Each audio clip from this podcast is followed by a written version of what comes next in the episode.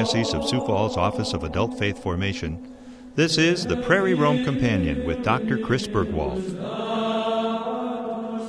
Hello, welcome to Prairie Rome Companion. I'm your host, Dr. Chris Burgwald, and uh, we have another two part interview uh, for this episode, episode 12 and episode 13 upcoming. Uh, we'll hear today the first part of an interview that I did with Carl Olson, who is a convert to Catholicism and is a writer and speaker on all, all sorts of Catholic issues.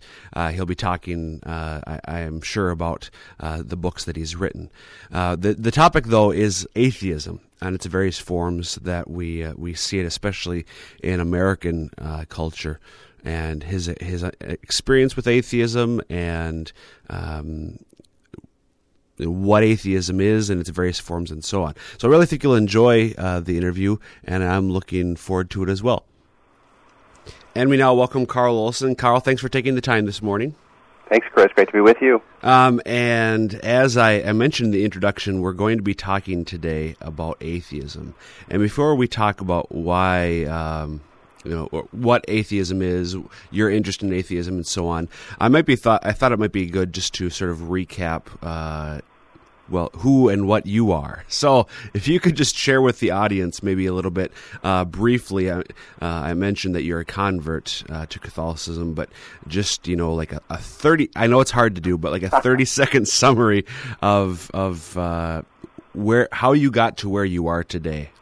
Well, I was raised in a fundamentalist Protestant home, attended an evangelical Bible college, and then in my late 20s, along with my wife Heather, uh, became Catholic. That was 10 years ago. This marks the 10th anniversary of becoming Catholic. Congratulations. And thank you. And I have a master's in theological studies from the University of Dallas, and um, I've worked in catechetical um, parish work for a couple of years, and I was editor of Envoy magazine for a couple of years, and now for close to three years now, I've been the editor of IgnatiusInsight.com, which is the online magazine for Ignatius Press, and uh, I've written a couple of books, uh, including The Da Vinci Hoax.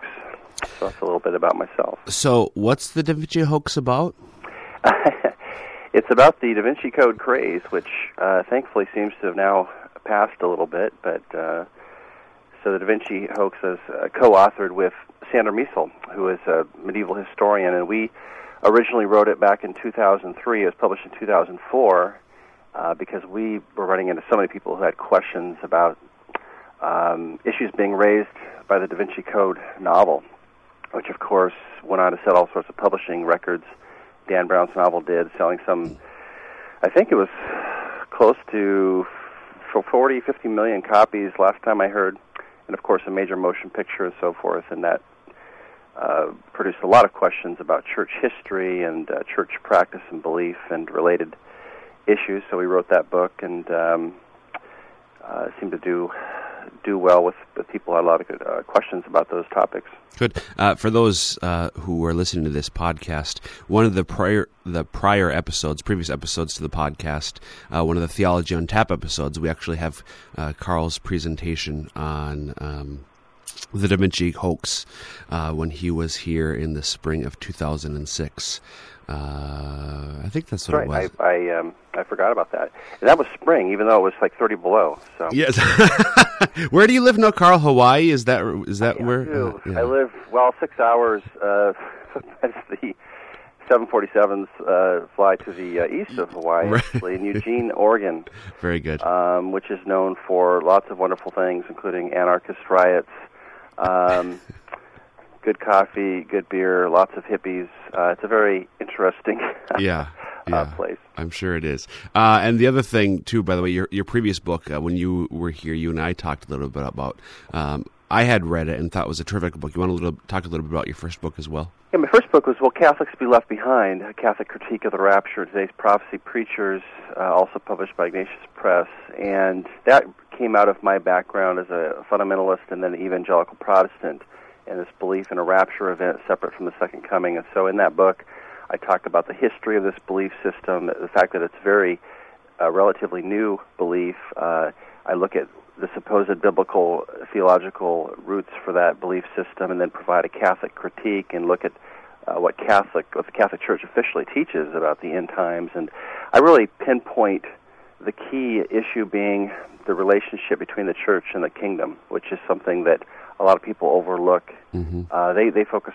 Most people focus on the eschatology, the end times. I focus a lot on the Christology and especially the ecclesiology, what we believe about the church, which I think is really the key issue. And I, I, it's interesting they bring that up, and, and we're going to move to atheism here in a minute. But just one thing, when I read your book, that struck me, which I didn't realize that. So at the heart of the theology of the raptures, this understanding that uh, the church is basically a backup plan. Uh, in a sense, it is a plan B, is what I call it, and of course, it's never called referred to in exactly those terms by those who believe in it, but um, I show, and I have a wealth of quotes in there because I want to be very fair to what these folks, people like Tim LaHaye, Hal Lindsey, Charles Ryrie, et cetera, what they actually say. And I show that at the heart of really what we would call traditional dispensationalism, um, and there's a wide variety, a spectrum of beliefs about this. That's a fancy term, dispensationalism, for this idea of a rapture and a future 1,000 year earthly kingdom and so forth. Um, that there is a radical separation between the church and the kingdom, and then it really goes back to this idea that Jesus, when he offered a kingdom, a Davidic kingdom, originally to the Jewish people, that he was utterly rejected. And so he was forced to actually found a second people, which is the church. And it's really a, an amazing belief, and this is a, a, a key belief of John Nelson Darby, who is the one who really originated this system, uh, brought it to fruition in the 1830s and 40s. And this is kind of the linchpin that he builds his entire system upon, including the idea of a rapture. The rapture becomes necessary to remove this other people of God, the church, so that God can get back to his main objective on earth, which is dealing with the Jewish people. Um, and so I show through a lot of quotes uh, and so forth that this is really what is at the heart of this and what drives it and why it's uh, so incompatible with a Catholic view, not just a Catholic view, but also an Eastern Orthodox view, and I would say the, the beliefs of many evangelicals. Some of the strongest critics of this are evangelicals from the uh, Calvinist or Reformed tradition. Uh, so it's not a Catholic versus Protestant issue so much, uh, even though there's some of that there. Yeah, of course, Lutherans as well. Uh, right, exactly. Main, what we might call mainline Protestantism would never really agree officially, at least, with this belief system. Right. Okay. And actually, that may be a good topic for another time. But for now, uh, uh, we, you and I thought that it may be interesting to talk about atheism. Um, and before we talk about why you're interested in it, I wonder if you could just offer your understanding or your definition of what atheism is. Yeah, it's a great question because I think for a long time that I, like many people, just thought of atheism as kind of a, a monolithic group of people who are just those who don't believe in God. And one thing that comes out of studying atheism, um, something that I've, I've done a little bit of, I'm, I'm certainly not the world's expert on it, but it does interest me a great deal, is that there are many different varieties of atheism. Uh, in some cases, it's it's very much an antagonistic uh, rejection of God, almost the sense that people might realize there is a God, or a legitimate argument for God, but just vehemently reject it. Uh, some folks just come to a point where they claim that they've intellectually uh, reached a point where they can't hold to a belief in God, that there is no God. Um, and then there's this thing called what we might call practical atheism, which is something that's mentioned in the documents of the Second Vatican Council, especially in Gaudium et Spes, uh, which is when people live as though there is no God without really uh, trying to grapple with the arguments or the uh, possibility that there's a God.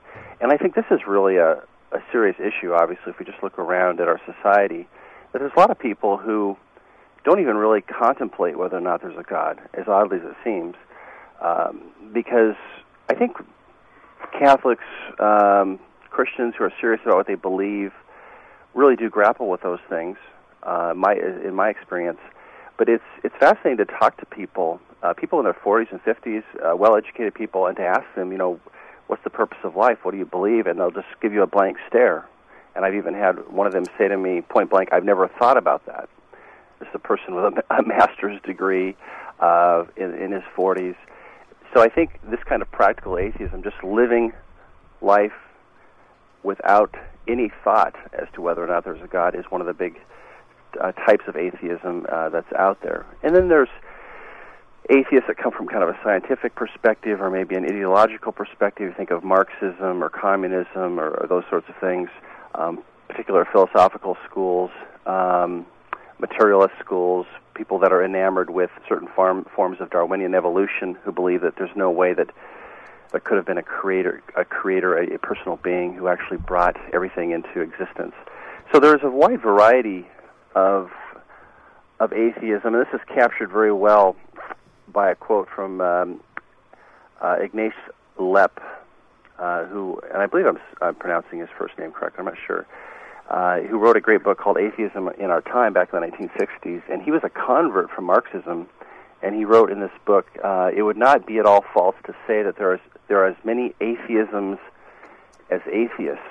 This is something he really uh, highlights in his book. There's such a wide variety, so I think it's really important for us to, to think about and to not just kind of lump everybody together if we think that they're an atheist or even if they say they're an atheist that there's a lot of different reasons that people say that, and we have to be very careful in trying to figure out exactly where they're coming from, why they've arrived at that place, that belief or disbelief, as it might be. I, it's somewhat similar, I think, for maybe the uh, the budding Catholic apologist who encounters a Protestant as yes. such and begins to employ various uh, apologetics arguments which don't pertain to that particular Protestant because maybe they're Lutheran and he's arguing as if he's talking to an evangelical or something like that. And and you you know you've had this experience too. I know where people will say we'll start out you know somebody who's into Catholic apologetics and in very sincerely will say well Protestants believe and then X Y Z. Well, chances are there's the chances are there's a large group of Protestants who don't believe in what you say because Protestantism is such a wide and varied body uh, of beliefs with uh, so many different thousand thousands of groups and denominations and splinters and so forth. Um, you know, you've studied Lutheranism in great detail. I came from a fundamentalist evangelical background, and even within within evangelicalism or fundamentalism, those terms are very broad because even within those, there are very wide um, gaps between what what people believe. So I think the same thing does pertain to atheism. There are some similarities, can be, but we have to be very careful in trying to figure out where where individuals come from. And I think that's really a key in terms of evangelization and apologetics. Is when you're dealing with an individual person, you need to be focused on where is this person coming from, and trying to really get a sense of of what they believe, why they believe it, and not just place kind of our stereotypical views upon them unfairly. Um, really respect who they are, what they're co- where they're coming from specifically. Yeah, and, and this reminds me of uh, Mark Brumley's book. Mark Brumley, uh, I suppose, in some sense, your boss at some levels, the president of he, Ignatius he is, Press. Yes, he is. uh, and he he wrote a great little book published by Catholic Answers a few years ago. Um, uh, how not to do apologetics, the seven deadly sins of Catholic yep. apologetics, right? How not to, yeah, how not to share your faith. How not to share your faith, right? And one of the things he talks about is, I mean, I mean, I think sometimes the the word and the idea of dialogue gets a bad rap among Orthodox, or at least more zealous Catholic apologists. I should put it that way. But right. I think, as you said, we really need to, if we're going to be able to respond to somebody um, in the in the most efficient, the most adequate manner, we need to understand where they're coming from uh, before we start, you know, pulling out the shotgun and blasting away, so to speak. Right, and I, you know, here's a little anecdote from my recent experience, and and, I, and I'll just hasten to say, by the way, that I'm not the world's greatest evangelist, um, and like a lot of people, I sometimes shy away from those opportunities. But we have some new neighbors where I live, and I've gotten to know um, uh, my neighbor Mike, who's about my age, a really nice guy. He's a lawyer. Um, we play play darts in his garage, and we talk about sports and this. But we've talked about my book, The Da Vinci Hoax. He actually ordered a copy of it uh, from Amazon, and, and we've had an interesting talk. We started talking about the history of Christianity, and I have no idea where Mike is coming from. Really, I, I, I'm I'm trying to get a gauge, but I don't really think we're at a point in our acquaintance where I could just blurt out, "So, you know, what do you believe?" Um, I just don't think it's appropriate yet, right. and so it's more of a just having these conversations. And so we started talking about the history of Christianity and and kind of myths and, and false ideas and I asked him, "Well, what do you think uh, in relation to the Da Vinci Code?" I said, "So, what do you what do you believe uh, about how many people were possibly killed during, say, the Spanish Inquisition?" uh, because I, we were talking about this in relation to the Da Vinci Code. And he said, well, probably hundreds of thousands would be my guess. And he, you know, he didn't say it with any kind of animosity or anything. Just, and so we were talking about that because that's obviously a little bit high. Right, right. The actual is about what fifty or so, right? Right. You know, it's the best secular scholars today are saying you know five to eight thousand people over three hundred years, and and most of them killed by the civil government. Right. Um, so I, I I get the sense that, and this is just a guess at this point, that Mike is not does not go to church. He's probably not Christian in any, any overt sense, even if he might have been raised that way. He might not believe anything at all. Um, and but I, I sense he's also kind of curious. I mean, he's, he's curious about the fact that I I'm a Catholic who works from home and writes books and edits and stuff, and so uh, hopefully, you know, we'll get to a place where we'll talk, and, and it could be that maybe he does live kind of a practical atheistic life, not in the sense that he's a bad person, because from every every indication he's a very devout family man, uh, um, very good guy. So, you know, it takes time to figure these things out, and my friendship with him is not just based on trying to figure him out, so to speak, but I really do want to eventually be able to talk to him about what he believes, and so. You know, it's a little example of maybe how it works, Right. as opposed to just jumping down his throat. So, what do you believe about the Trinity? Or Right. Exactly.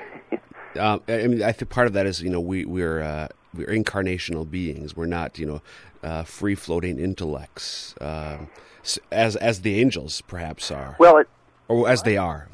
my interest in atheism uh, honestly goes back to when I was very, very young, because I was always, for some weird reason, uh, even though I was raised in in a fundamentalist background where it was kind of discouraged to really talk with people of differing beliefs. Um, we just knew that we were right, they were wrong, and that should that should have settled it. I was fascinated always. Why do people believe what they believe? Mm-hmm. not to just um, confront them about it or to tell them that they were wrong, although there's certainly some of that in my in my personality. But I was really fascinated that people would believe different things, um, and maybe part of that was because I was raised with such a uh, this view of we were so absolutely right. Um, now I do believe, you know, people hopefully won't get me wrong. I do believe the Catholic Church is absolutely the true church founded by Jesus Christ. I'm not saying there's nothing there's something wrong in believing something's totally true, but when you don't allow yourself to actually be open to hearing what people say and why they believe certain things, then we're going to miss the opportunities to actually have a meaningful discussion or, or dialogue about where they're at, which could lead to great things of them, them being touched by the Holy Spirit. Absolutely. And uh, you mentioned there the origins of your own interest in atheism. Can you talk about that a little bit more? You know, I, I was thinking about this and preparing for this uh, conversation with you, and I think it goes back to being five or six years old, and this is back in the um, about in 1975 or so, and I was raised with a real strong sense of, of things that were happening, oddly enough, in communist Soviet Union. Um, we had a number of books laying around the house. We had comic books, and I began to read about that, and that was it was so strange to me to think that people could live in a society where it was outlawed basically to to publicly worship God, to believe in God, to state that you believe in Jesus Christ. And so I think it was then that I began to be really fascinated with this strange idea of, of atheism um, because of that. And to this day, I have kind of a, an interest in, in the former Soviet Union and, and communism and its effect on people. And then later on, as I got into in high school, I began reading C.S. Lewis and Francis Schaeffer, who, of course, both addressed atheism, agnosticism, skepticism. Can you br- briefly? Can you just? Uh, I think most people know who C.S. Lewis is, but can you talk a little bit about who Francis Schaeffer is? Oh, Francis Schaeffer was a um, a theologian from the Reformed tradition who uh, set up a kind of a community in um, Switzerland, and he would have folks come over there, and he basically was kind of a professor of sorts, although more of a really an intellectual mentor. And he ended up writing some very influential books, uh, very influential within evangelical groups, uh, especially during the 1960s and 70s. Um, books that studied uh, Western culture, um, atheism, agnosticism. Um, one of the books, I think that the title, if I remember correctly, is uh, "God is There and He is Not Silent." had a real big uh, impact on me. His books on uh, history of, of Western culture and how it, through the Enlightenment, it began to depart from a Christian understanding, a theistic understanding of the world, um, had a lot of influence on me. Uh, a great, a real great intellectual. Um, had kind of an anti-Catholic bias to him, and yet um, many of his insights are very Catholic. You know, Mhm. so uh, definitely worth checking out. I think many of his his books, and he had a very strong impact to his credit to really getting evangelicals in the 1970s to see that abortion really was this horrific evil. Because early on, after Roe versus Wade, many evangelicals had no problem with it, and he was really a voice of conscience uh, for them. So that's a little bit about Francis Schaeffer, and he died of cancer. I want to say in the um, 1980s. Does that sound right? I think yeah, that's. I right. think it was in the late 1980s he died of, of cancer. So, um, but he similar to C.S. Lewis in, in how he would address some of these things. And C.S. Lewis, of course, in books like Mere Christianity, um, The Problem of Pain, and so forth, really addressed these things as well. So, works by those two men in particular, they come to mind, um, furthered my interest uh, in atheism.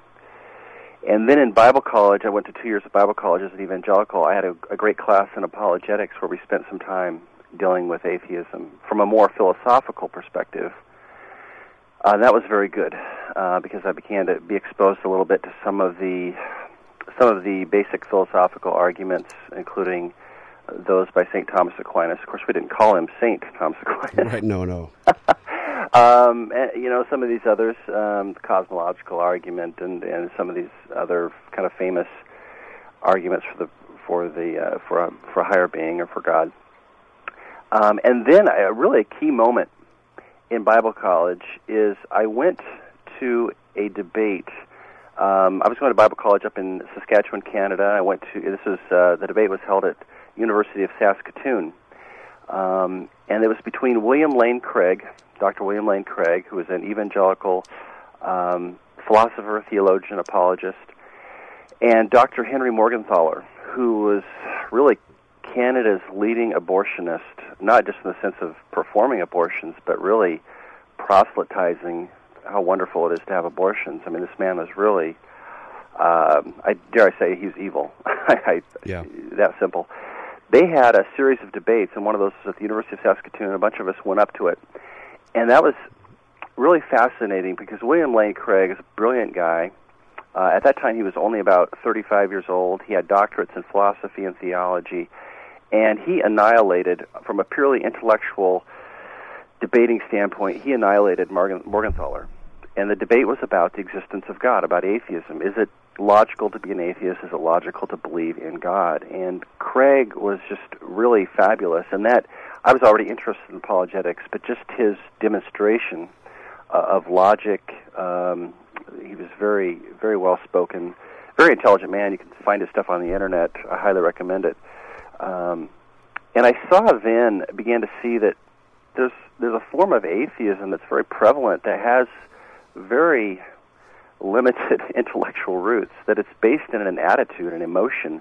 Because Morgentaler clearly had nothing but disdain for anybody who would believe in God. And his argument was essentially, was essentially, oh, it's stupid to believe in God. I mean, you could boil it down to that. hmm And I thought, well, that's not very convincing. you know, Right, right. sticks and stones will break my bones, but you know, and um, because I think for myself, even at that time, I believe that well, atheists really do have a lot of intellectual ammunition. There must, you know, and so how does a Christian deal with that? Because I had more of a defensive posture, and then watching somebody like Craig um, address this so well and show that there's a really a lack of thought. And I think in our own time, we can point to people like Sam Harris, Richard Dawkins, and others who've put out uh, very highly publicized books. And and I've not read all of those, but I've read one of Sam Harris's book, and it basically boils down to yeah, to to believe in God is stupid, hmm and not just stupid, but it's it's dangerous, it's backwards, it's superstitious. It's not a very convincing argument. There's not a lot of um, heft there, and there's no real respect shown for you know centuries of really great thought and, and philosophical endeavor and so forth that have been put forth by Christians, not just Christians, but also Jewish scholars and and others. in in these areas. So that was um, those times going leading up to my early 20s. Those were some of the key uh, key moments there. Mm-hmm. And then one more I would mention. Um, shortly before becoming Catholic in 1997, I ended up having a written correspondence with a gentleman who was the head of the uh, local Atheist and Freethinker Society. He actually was the founder of it. I had written a letter to the editor. He responded, and we ended up having a correspondence. And that correspondence was, was quite fascinating because here was a guy who had founded this society, and it was clear that he had never seriously studied a lick of Christian theology or philosophy. That again, it was this very emotional um, reaction that he just hated the idea of God. In fact, it came to the point in my last letter to him that I said, "It's clear to me that it's that you know it's not that you don't believe in God. You believe in God just as much as I do. It's just that you hate Him." Because he would go on for a whole page about how could you believe in a God who would send people to hell to have the, the flesh burned off of their body, and and he would go in these graphic details about how he believed hell to be. Mm-hmm. And it was clear that he was reacting against this really warped stereotype of an angry, uh, nasty, vicious God Mhm. who, who really wants to torture people. And it got to the point where he actually said in his last letter back to me, um, in which he, ended, he indicated that the conversation was over. He said, "Well, I never, I never said that there was no God. I just said that there, that your God does not exist." So here's an atheist. Okay. And that gets back to the you know one of the, one of the original points. It wasn't that he doesn't believe in any God. He was rejecting the Christian God, or at least his warped notion of who the Christian God was. And I think that's the case for many people. Certainly not all. Um, I've had other conversations with people who are atheists where it's quite different, but I think that is the case with a lot of folks, including the Richard Dawkins and, and the Sam Harrises. I think there there's a lot to that. Do you think that you know uh, before the interview we were talking a little bit about pop atheism? Is this sort of the the sort of uh, atheism that is is described sometimes as pop atheism? Um, I think so. If, if by pop atheism we just mean a a kind of superficial, popular level um, animosity towards, specifically towards Christianity, it also extends, in many cases, towards Islam and, and to more Orthodox Judaism. Um, that is not really rooted in a, an intellectually rigorous um, background, but it's it's more emotional and it's. I think it comes from people in many cases, again, I want to be careful about generalizing since I warned about that earlier. But in many cases, I think it comes from people who have uh, have never had any uh, real meaningful experience with authentic Christianity for various reasons, and, maybe they've been hurt by people who are Christian or they thought were Christian or said they were Christian, and they've formed a very emotional um, reaction to what they believe is the is the Christian God. And um, it's it's superficial intellectually at least it's superficial. Uh, and yet there's a lot of emotion there. Uh, when you read and I've read interviews with uh, Richard Dawkins. I mean he really hates the Christian God and he and he has nothing but disdain for Christians. He'll talk about oh yeah well people you know kids believe in Santa Claus too uh, as though it's on the same level and believing in a an uncreated eternal higher being. Um, and he completely overlooks again all of the different um, theological and philosophical arguments that have been made, um, the evidence from science. I mean, he's a biologist, and yet he, he apparently, from what I've read in reviews, ignores a lot of the things that should raise questions. And there's also a what I've noticed in, in people who maybe practice a certain pop um, atheism is they don't they don't really grapple with the uh, where their belief system ultimately leads. I think this is one of the more interesting things is Mm-hmm. people who say, "Well, yeah, I'm an atheist. I don't believe in God." They don't take it to the logical extreme. They don't follow it to its logical end. Um, for example, from a conversation I had a number of years ago uh, with a lady I used to work with, very lovely lady. Um, we had a really nice friendship, and we ended up having some very frank conversations about religion. She was a former Catholic, and she described herself as as someone who did not believe in God, and she was not at all antagonistic about it.